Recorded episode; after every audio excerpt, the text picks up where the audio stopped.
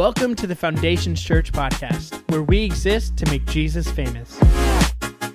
We hope this message is life giving, encouraging, and challenges you in your walk with Christ.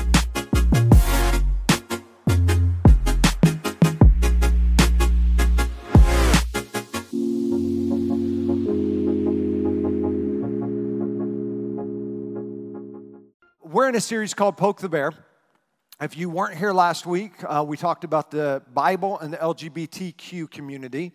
Um, and the week before that, week two, we talked about watermelon truth and the purpose and the importance of God's word in our lives as followers of Christ. And a lot of people are like, Justin, why are you talking about this, right?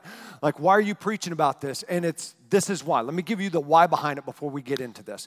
Is it for shock culture? Absolutely not. I do enough shocking things on Sunday morning. I don't need help with that. Um, is it contra- to be controversial? Absolutely not. That's not it. Here's why because everybody's talking about these issues except the church. And we've got to know what the Bible says about these issues. That's it. And so, why would I would not be a good pastor and a good shepherd if I was not speaking on things that you are dealing with on not just a every once in a while, once, but on a daily occurrence, a weekly occurrence in the culture that we are in. So if you missed week two, Watermelon Truth, you need to go back and watch it, right? And I'm gonna give you a snippet from that sermon that simply is about this My life is supposed to submit to His word, not His word submit to my life. As a follower of Christ, we got to understand this. My life is called to submit to His word, not His word submit to my life. And there's a lot of scriptures that I'm not going to get into on that. One is one of my favorites, 2 Timothy 3 13 through 17. You guys can put it up on the screen if you want. I don't care. I'm going to keep moving. Because here's what I will tell you what is happening is we don't want to apply all scripture. We don't want to apply all the Bible to our lives. We only want to apply the Bible to the parts we like that are convenient, that are easy. And, and, here's what it reminds me of it reminds me of when I used to go to the cafeteria on Sunday afternoons with my parents and grandparents, right? And if you were rich, you went to Luby's. You got that Luann platter. Like, don't, don't say you didn't. Um, that's what you got. But poor people went to Furr's. How many of you went to Furr's growing up? Come, you are my people. You're my people, first forever, right? And when I would go to Furr's as a child, the thing that I liked about the cafeteria is I got to pick what I wanted to eat. So my tray was full of jello, full of pudding, full of pie, roast beef, and mashed potatoes and gravy, and that's it. And because I was with my grandparents, they didn't care, right? I didn't have any salad, any vegetable, and I would look at my parents and my grandparents, and I was like, why are you eating that junk? Like, that's all filler. And here's what I did I got what looked good to me instead of what was actually good for me. And we're doing the same thing when it comes to being followers of Christ and when it comes to His Word. We want to only apply what looks good to us instead of what actually is good for us. And the Bible says this in James chapter 1, verse 22 don't just listen to God's Word. You must do what it says, otherwise, you are only fooling yourself. So here's what I want you to know today. I'm gonna be sticking to my notes. If you've ever been to Foundation Church, you're like, wow, really? I'm gonna be sticking to my notes a lot more than I usually do. Um, and, and here's why because today's topic on abortion is one where there's a ton of emotions, there's a ton of politics, and there's a ton of thoughts. And this is such a huge topic recently within our society and culture that we got to address it and we've got to understand what does the Bible say about this?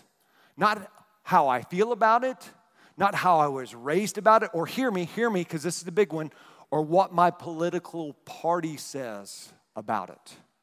So here's, here's we did this last week, it killed some of you guys, but here's what I'm gonna ask you guys to do just for this week. I love our church. I love that you amen. I love that you clap. I love that you yell, let the big dog eat. I love that you do Ric Flair woos while I'm preaching because it helps me to preach better. I'm just going to be honest. When I know it's hitting, it gets me going. It gets the crowd. I mean, it just is, it feeds. It's awesome. There's energy to there, right? And the, the Spirit's moving. I love that. But today, today, today I'm going to ask that you not amen. I'm going to ask that you not clap Some of you are going to be like, mm, right? I'm going to ask that we not do Ric Flair yells, that we don't say, let the big dog eat today. And here's why because I don't want somebody to, be, to feel singled out. I, I want this to be a message that is conveyed with love and truth, right? That it's not just truth on its own that's harsh, but that there's love that is at the forefront of this message. So next week, when you come back, you need to make up for two weeks. Yes, so, and push the mute button for just a second. This week, um, man, to be honest, this week uh, has been a heavy, heavy week for me. And, and the reason is, is because I've been reading article after article about abortion, about pregnancies, about what the Bible says, about medical sides of it, scientific sides of it. And this, this week, literally, I would come out of my office and Casey's like, Why are you frowning? I'm like, My brain hurts. My head hurts and my heart's broken for what is happening and what's going on. And, and before we get going on the topic, I really feel like it actually is very applicable to the topic of abortion. I want us to know something that's going to be our base for this whole sermon today. That we're going to keep coming back to and keep coming back to, and it's the truth. And it's this there is no sin, past, present, or future, that has more power than the cross of Jesus Christ. Hear me. There is no sin, past, present, or future, that has more power than the cross of Jesus Christ. When we get into topics like this, if we're not careful, it can take on a feel like an us versus them or a them versus us, right? It almost feels like the mid high cafeteria. And mid high, when you went into the cafeteria, there were unspoken sections. Nobody like assigned signs there, like all the cool kids. You heard the cool kids table? It's real. Cool kids section, nerdy section the, the band kids section, the drama and musical section, the drug addict section, the weird kids section. In mid high, you know where I was. It was not the cool kids, it was the weird kids, right? Like, there was a glow up that happened, but that's not this message. So, and here, here it is. There was very much a we and us versus them mentality. And here's what I want us to know today that this message is to bring truth and love, not judgment and separation. As I read a stat this week, it said that one in four women have had an abortion. And, it's always, uh, when we talk about this, we always talk about the women who've had abortions, but not the men who pushed them there. So hear me if you've had an abortion, let me take you back to the beginning point of this message. There is nothing you can do that's more powerful than the cross of Jesus Christ. Nothing. Ephesians chapter 2, verse 1 through 5 says this Once you were dead because of your disobedience and your many sins, and you used to live in sin just like the rest of the world, obeying the devil, the commander of the powers in the unseen world. He is the spirit at work in the hearts of those who refuse to obey God. All of us used to live that way, all of us were there following the passionate desires and inclinations of our sinful nature.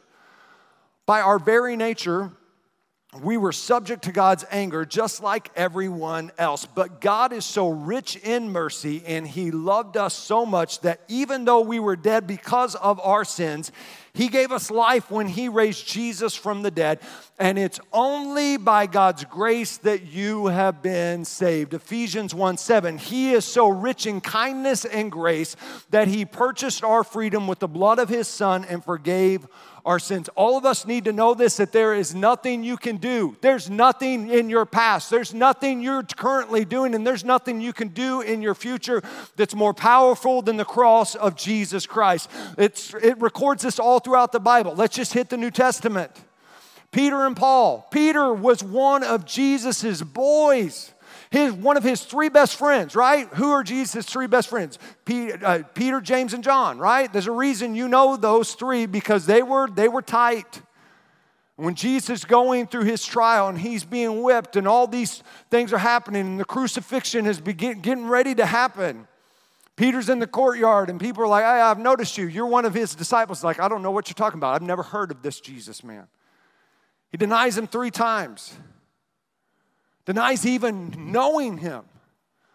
Paul, who used to be known as Saul of Tarsus before there was this conversion and there was this change, he was Saul of Tarsus and he would go to the churches and these home groups and these small groups meeting and talking about Jesus and the movement of the way. And his job was to snuff out, to stamp out the movement of the way. And he would pull people out of their homes and have them killed and have them stoned to death. He was a murderer. And yet, Peter and Paul were both still used to do phenomenal things for God's kingdom. Why? Because there's nothing you can do in your past, in your present, in your future that is greater, that is more powerful than the cross of Jesus Christ. Casey and I have a good friend named Kim, we went to Bible college with. And she was in our wedding. Casey was in there. I was in their wedding as well, her and her husband. And while we were at Bible college, and this is this is back in the day, like 96, right? She talked to us about how when she was in high school, she had an abortion. And the heaviness and the shame and the pain and the hurt that she felt. And what I love about God's grace and what I love about the story of the cross is this is that a snapshot is never the full story of your life. And what's amazing is Kim is now a pastor's wife. She's leading women's ministries, she's leading women's conferences, and she is using her story to minister to others. Why? Because shame and pain and regret is never greater than the cross of Jesus Christ. So, as we understand that as our baseline, we're getting, going to get into the question of this. So, the question this morning is this Is abortion wrong? Is abortion a sin? And if we're going to answer that question, which we will, we first have to answer another question that is this When does life begin? So let me answer this question in two different ways. First, we're going to come from the medical and scientific side of it, right? And then we're going to come to the biblical side of it as well. From the medical and scientific side of when does life begin? Answering that questions Here's what I want to tell you. You might assume the scientific answer of when does life begin is complicated, but in truth, that's not the case. According to science, not Justin, thank God, according to science, life begins at conception. Considering the follow, consider the following from Dr. Diane Irving, writing from Princeton's International Journal of Sociology and Social Policy. Upon fertilization, parts of human beings have actually been transformed into something very different from what they were before. They have been changed into a single whole human being. During the process of fertilization, the sperm and the egg cease to exist as such, and a new human being is produced. Dr. Liah Greenfeld of Psychology Today states the life of an organism obviously begins at conception. The American College of Pediatri- Pediatricians says this the predominance of human biological research confirms that human life begins at conception or fertilization. At fertilization, the human being emerges as a whole, genetically distinct, individuated, zygotic, living human organism, a member of the species Homo sapiens, needing only the proper environment in order to grow and develop. The difference between the individual in its adult stage and its zygotic stage is one of form, not nature. This statement focuses on the scientific evidence of when an individual human life begins. Indeed, in a recent survey of over 5,577 academic biologists from over 1,000 academic institutions, 96% of them affirm that life begins at fertilization.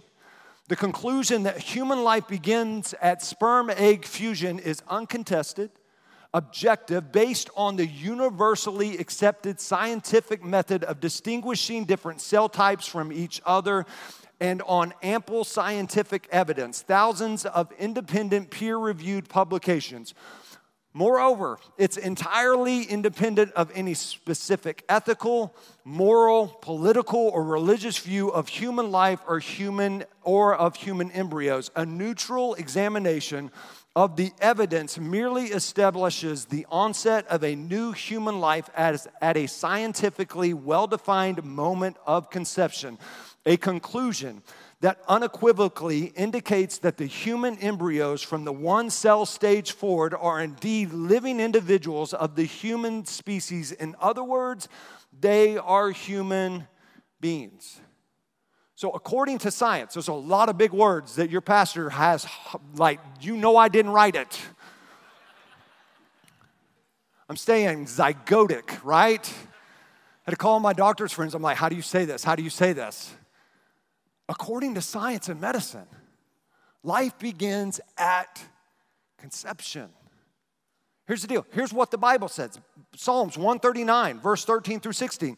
You made all the delicate inner parts of my body and knit me together in my mother's womb. Thank you for making me so wonderfully complex. Your workmanship, workmanship is marvelous. How well I know it. You watched me as I was being formed in utter seclusion, as I was woven together in the dark of the womb. You saw me before I was born. Every day of my life was recorded in your book. Every moment was laid out before a single day had passed. Luke chapter 1, verse 39 through 44 says, A few days later, Mary hurried to the hill country of Judea to the town where Elizabeth lived. She entered the house and greeted Elizabeth. And at the sound of Mary's greeting, Elizabeth's child leaped within her, and Elizabeth was filled with the Holy Spirit. Elizabeth gave a glad cry and exclaimed to Mary, God has blessed you above all women, and your child is blessed. Why am I so honored that the mother of my Lord should visit me? When I heard your greeting, the baby in my womb jumped for joy. Mary's a few weeks pregnant at the max, right? And yet, when she arrives at her cousin Elizabeth's house, Elizabeth's child, John the Baptist, leaps inside the womb. Elizabeth says to Mary, God has blessed you and your child is blessed. From the moment of conception, God had a plan for the child in Elizabeth's womb, and we know him as John the Baptist. At the moment of conception, we know this.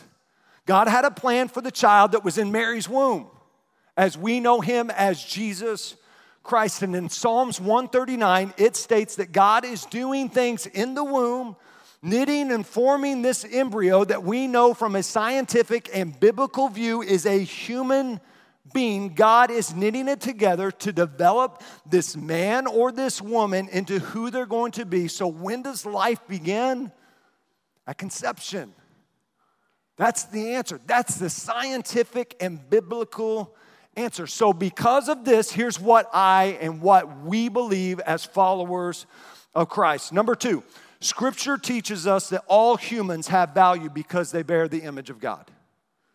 All humans have value because they bear the image of God. Genesis 1, verse 26 through 27. Then God said, Let us make human beings in our image to be like us. They will reign over the fish in the sea, the birds in the sky, the livestock, all the wild animals on the earth, and the small animals that scurry on the ground. So God created human beings in his own image. In the image of God, he created them, male and female. He created them. James 3, verses 7 through 9 says this People can tame all kinds of animals, birds, reptiles, and fish, but no one can tame the tongue. It's restless and evil, full of deadly poison. Sometimes it praises our Lord and Father, and sometimes it curses those who have been made in the image of God. Hear me today. You weren't just created you were created, you were knit together in your mother's womb in the image and the likeness of God, your heavenly Father. And that means this every man and woman here and every person watching, because of that, you have value. You have value. Every human life has value. You're more valuable, hear me on this, than any pet or animal. Right? I love my dog Vader, but my kids are more valuable than my dog Vader. right? You are more valuable than any dog, than any horse, than any cow. We all know we're more valuable than cats, right? Like, we can all address that, right? You have value. Why? Because you aren't an animal. You are created in the image of God. So, since that is what we know, here's what I want to share with you. Since we bear God's image, the shedding of innocent blood, meaning the unjust killing of human beings, is strictly forbidden. Let me give you a reality check, and we're going to camp out at this point for a while. The total number of abortions in the United States alone from 1973 to 2020 was 63.6 million babies. That's just to 2020. For every thousand births, there are 186 abortions that occur.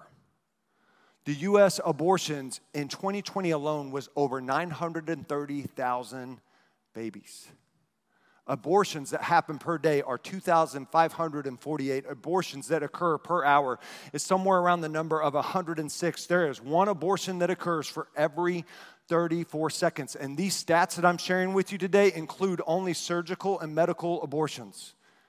This means this. Let me give you a little bit better of a picture of this. This means this. We have aborted more children in the United States than the population of Italy. We've, uh, we've aborted more children in the United States than doubling the population of all of Australia. And the Bible says this in Proverbs chapter 6, verse 16 through 19 there are six things the Lord hates. No, seven things he detests haughty eyes, a lying tongue, hands that kill the innocent, a heart that plots evil feet that race to do wrong, a false witness who pours out lies, and a person who sows discord in a family. If we've established, which we have, that life begins at conception, then abortion is the killing of the most innocent. And today I'm not talking about abortions that are happening because of the mother's life is in danger or because of rape, because statistically speaking, according to the CDC, those occurrences account for less than 2% of all abortions. The majority of abortions that are happening in the United States is out of convenience, or I should say, inconvenience. They weren't planning on it, that baby's getting in the way, or they didn't want to be a single male, mom and they shouldn't be a single mom. Matthew chapter 5, verse 21 through 22, Jesus says one of his strongest statements ever made. He said this You have heard that our ancestors were told, You must not murder. If you commit murder, you are subject to judgment. But I say, if you are even angry with someone, you're subject to judgment. If you call someone an idiot, you're in danger of being brought before the court. And if you curse someone, you're in danger of the fires of hell. A bunch of you should be in court, right? Like, you're like, ugh. Jesus saying this. He's saying simply restraining yourself from murder isn't the goal. You're not just commanded not to murder them, you're not even allowed to hurt the quality of life they enjoy or slander them. We are required to do the opposite to promote human life, to love your neighbor, to give mercy, to give clothing, to give food and shelter. And if even thinking about potentially taking a life is regarded as sinful, then actually killing a potential life has to be. And in Matthew chapter 7, verse 12, we know this verse is the golden rule. He says this so in everything, not in some things, but in everything do to others what you would have them do to you. Jesus and the golden rule is not about doing what's best for you. That's not the message of Christ or the gospel, but instead, in everything, right? Even when it's inconvenient, do to other people, this includes the unborn human child, what you wish they would do for you. And if you were that unborn child, and you know this and I know this, if you were that unborn child, you would want the opportunity to live. Now, our democratic society has rules and regulations of what you and I get to do with our bodies. For instance, you can't get on a motorcycle right after service today, strip down butt naked, and ride 100 miles per hour on the highway and not get arrested. Some of you are like, I might try that, right? You can't go in the middle of a football game while it's going on and charge the field and interrupt. You're going to get arrested. Trust me, I did that in high school and it didn't work out well for me. You, you can't just do what you want to. And you saying it's my body and my choice, that's not doing and applying the golden rule to that unborn human who's in your body and who has a life of their own and a body of their own. So the question becomes this. This is, this is the question. If we understand life is born at conception, if we understand all these things, if you're still going to be in favor of abortion, then the question is this at what stage are you comfortable killing someone? That's it. Well, well, Justin, you're making it sound so extreme. No, no, it is extreme. The situation's at what point are you comfortable killing someone? What stage is it okay to kill someone, and who gets to make this choice? Is it okay at four weeks? Is it okay at two months, at four months, at eight and a half months, five minutes before pregnancy? Let's go back to the facts today. At eight weeks, babies will suck their thumbs. The heart is pumping. Kidneys are clearing fluid. Eight weeks. Their liver is making blood cells. They have a fingerprint. They respond to sound and they respond to pain. Catch this. They will recoil, recoil from pain when the doctor puts a needle to draw blood up. This means they can feel pain, which means they have a central nervous system and brain function.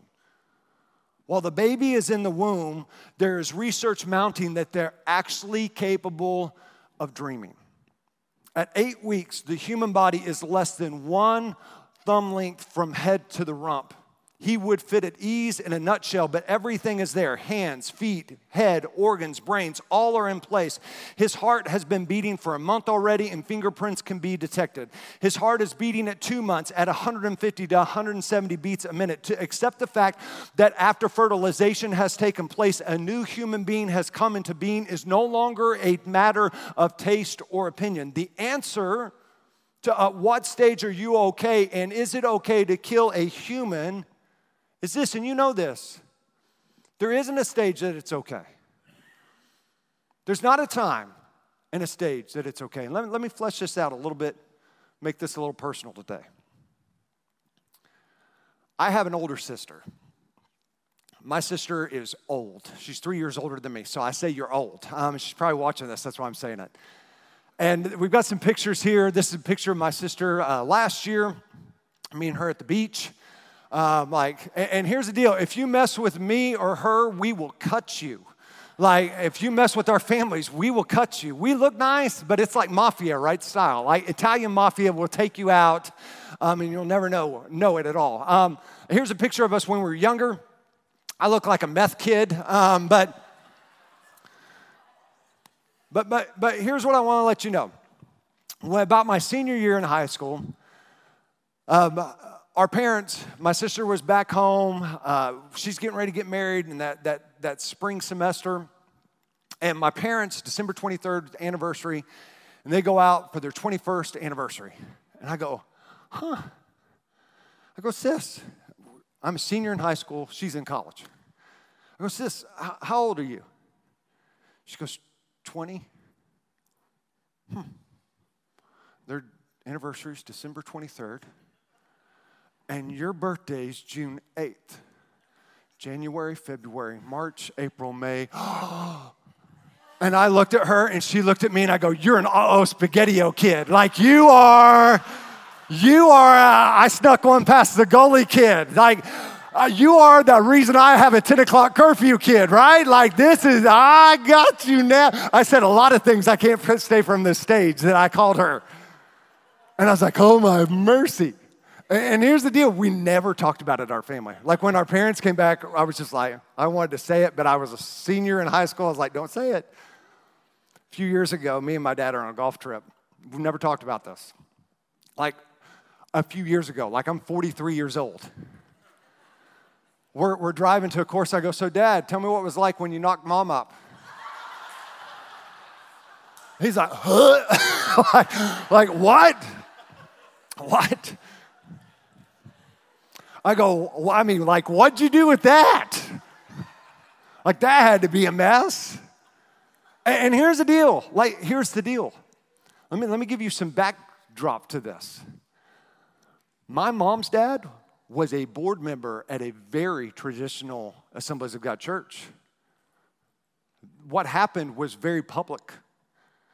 My the parents involved, not my parents, the parents involved were not nice. It was embarrassing. It, it wasn't convenient. Everybody talked about it, right? Except for apparently me and my sister. Um, and yet, in the middle of that, my parents did what was right instead of what was convenient. And if they don't do what's right,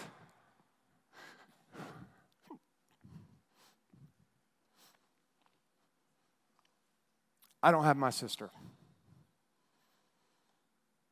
And if they don't do what's right, maybe they don't get married, maybe they don't have a son.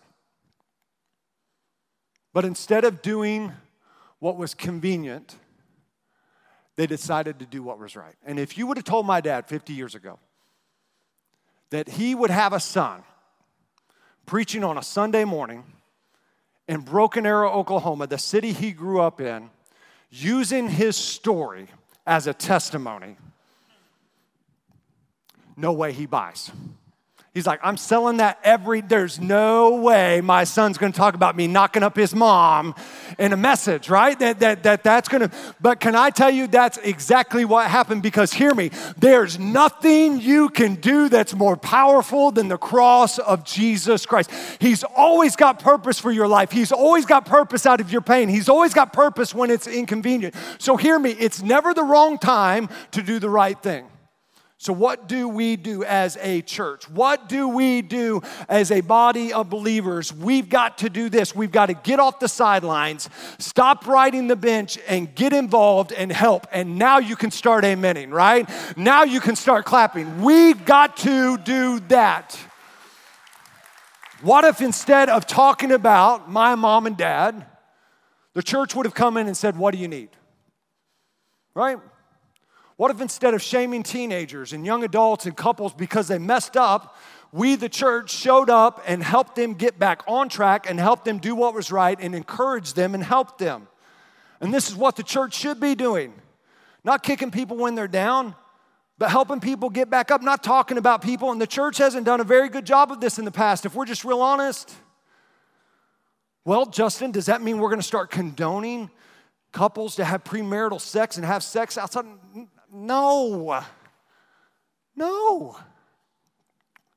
But man, let's extend our hands instead of point our fingers. All right, let's go be Jesus with skin on. Well, Justin, they should have known better than to do that. You should know better than talking about people, but you still talk about people. Let's go be the church God's called us to be. Well, what does that mean? Romans 12 21 says this don't overcome and be conquered by evil but overcome evil with good.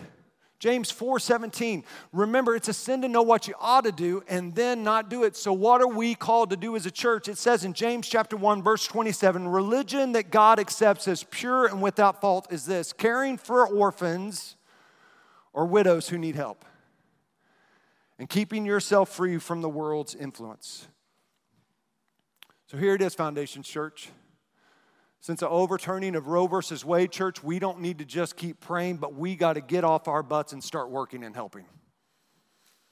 We got to not be about pointing a finger and saying you are wrong, but lending a hand and saying, How can we help? So, what can we do to help? First thing is this consider fostering and adopting.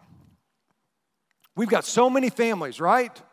Currently fostering or they are in the process or have adopted. We've got the Morrisons, we've got the Kunkles, we've got the Grays, we've got the Wards, we've got the Burrs, we've got so many other families that I don't know and that I do know, but I'm missing.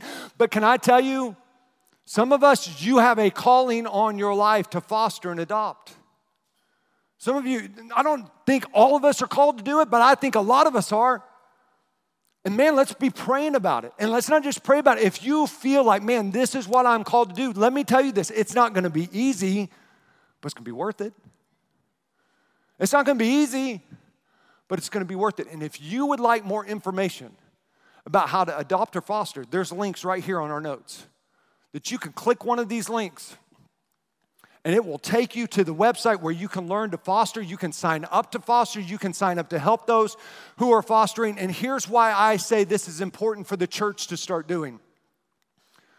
There's a note that was written by a kid in Oklahoma in a foster family, and this is what he said Things I want in my family I want food and water. Don't hit on me. A house with running water and lights, I want. I want love. I want a mom and dad that don't fight. I want no drugs. I don't want them to kill my pets. I want help with school. I want clean clothes. I want to live in a place where there's no lice and no bugs in the house. I want a clean house. I want a clean bed with covers. I want people to not sell my toys and to be treated fair. I want somebody that won't get drunk. I'd like to have a TV in the house and let me keep my games. I want school stuff. I want nice shoes, my own comb, soap, a nice house that's safe. I want AC and a heater. And I want a coat and toothbrush.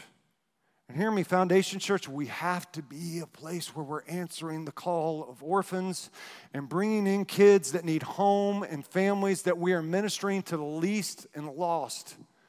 And I'm not saying, hey, everyone can do this. I'm not saying that. But everybody, every one of us can do something. So let me give you something else you can do. If you're not going to foster, let's help those out who are fostering and in the process of adopting.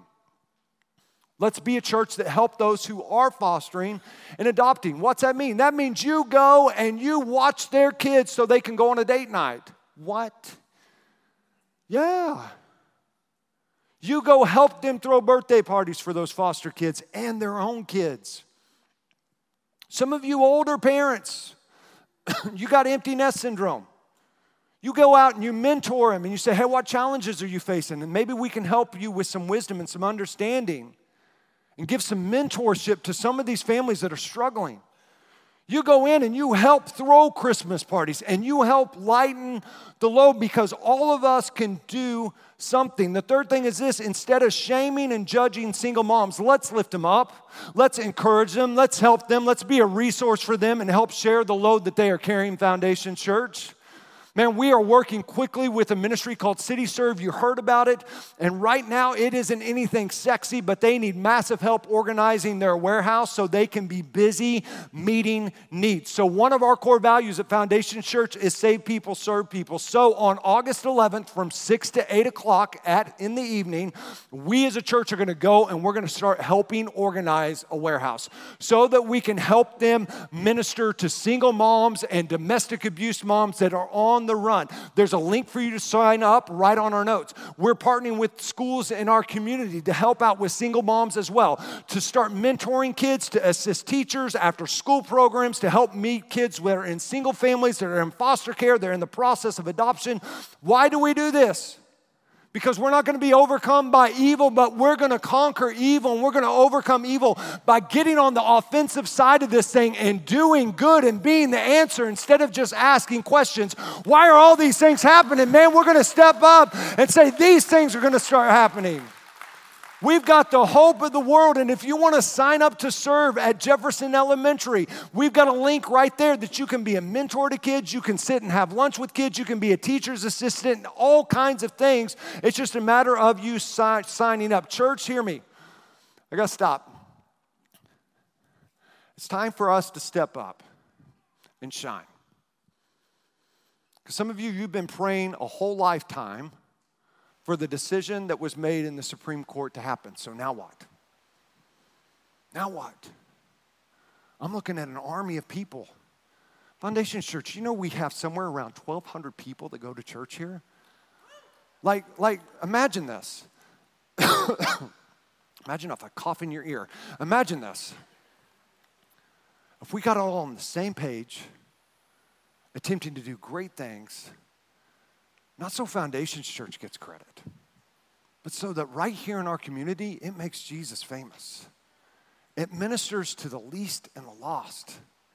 Man, let's be the answer.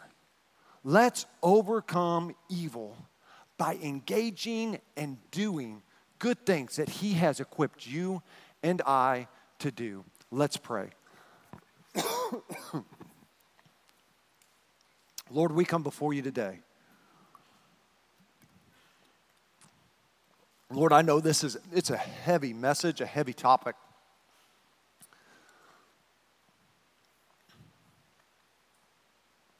But Lord, I pray that we would understand your truth.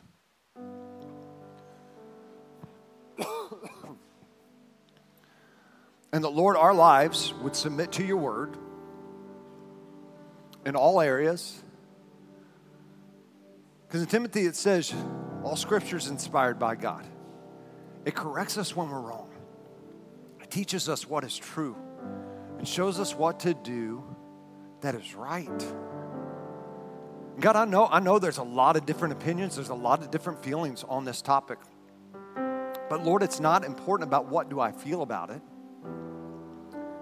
It's about what does your word say about it. Your word's clear.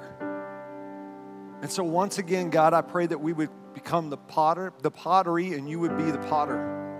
That we would be the clay. And you would mold us and you would shape us and you would form us to be more like you.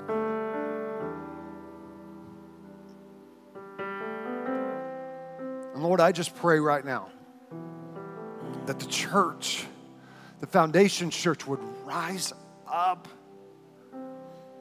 to be the answer, to be the hand extended, not to be the finger pointing to be the hands and feet of Jesus, that we are not going to be overcome by evil, but we're going to overcome evil by doing and engaging in good things, in God things, not in good ideas, but in God ideas, in the God commandments that you have placed on our heart. So let us be a church of movement. Let us be a church of action because your word says in James, faith without actions is nothing. Let us put actions to our convictions. And let us be a church that's serving the community and reaching out to the community and doing everything that we can for the least and the lost. Because, Lord, the simple truth is there's nothing anyone can do, past, present, or future, that's greater than the cross of Jesus Christ. So I pray today that you would move and that you would work in us it's in Jesus' wonderful name I pray. With heads bowed and eyes closed today, if you're here. You say, Justin, I'm here, I'm in this place, and I've never made Jesus Christ the Lord and Savior of my life. We want to give you a chance to change that. If you're, if you're here, and you haven't recommitted your life to the Lord and you're not at the place you need to be in your relationship with Him, we want to give you a chance to change that. I love what Tara Morrison said in this video. She said, There's no way that God ever gives up on me, so why would I give up on Gabe?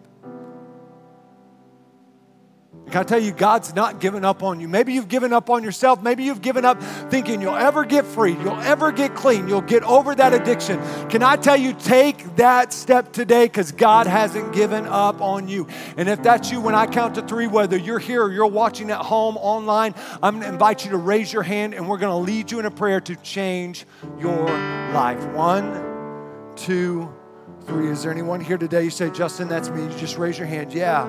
Yeah. Is there anyone else? I got you. Is there anyone else? I got you. There's four. There's five. Is there anyone else? You say, Justin, that's me today. Amen. Where I'm at isn't where I need to be. But can I tell you, there's nothing greater than the power of the cross of Jesus Christ. Is there anyone else before we go any further in service today? Yeah, I got you. Is there anyone else? If you raise your hand, if you please repeat this prayer after me and mean it from your heart. Jesus, I come before you today. And I confess that I've sinned and that I've messed up. But I ask for your forgiveness. God, I turn away from the life that I was living. I repent of it. And I turn to you. And I grab hold of the life you have for me. I confess you, Jesus Christ to be the Lord and Savior of my life. I'm going to for you the rest of my days. It's in Jesus' name I pray.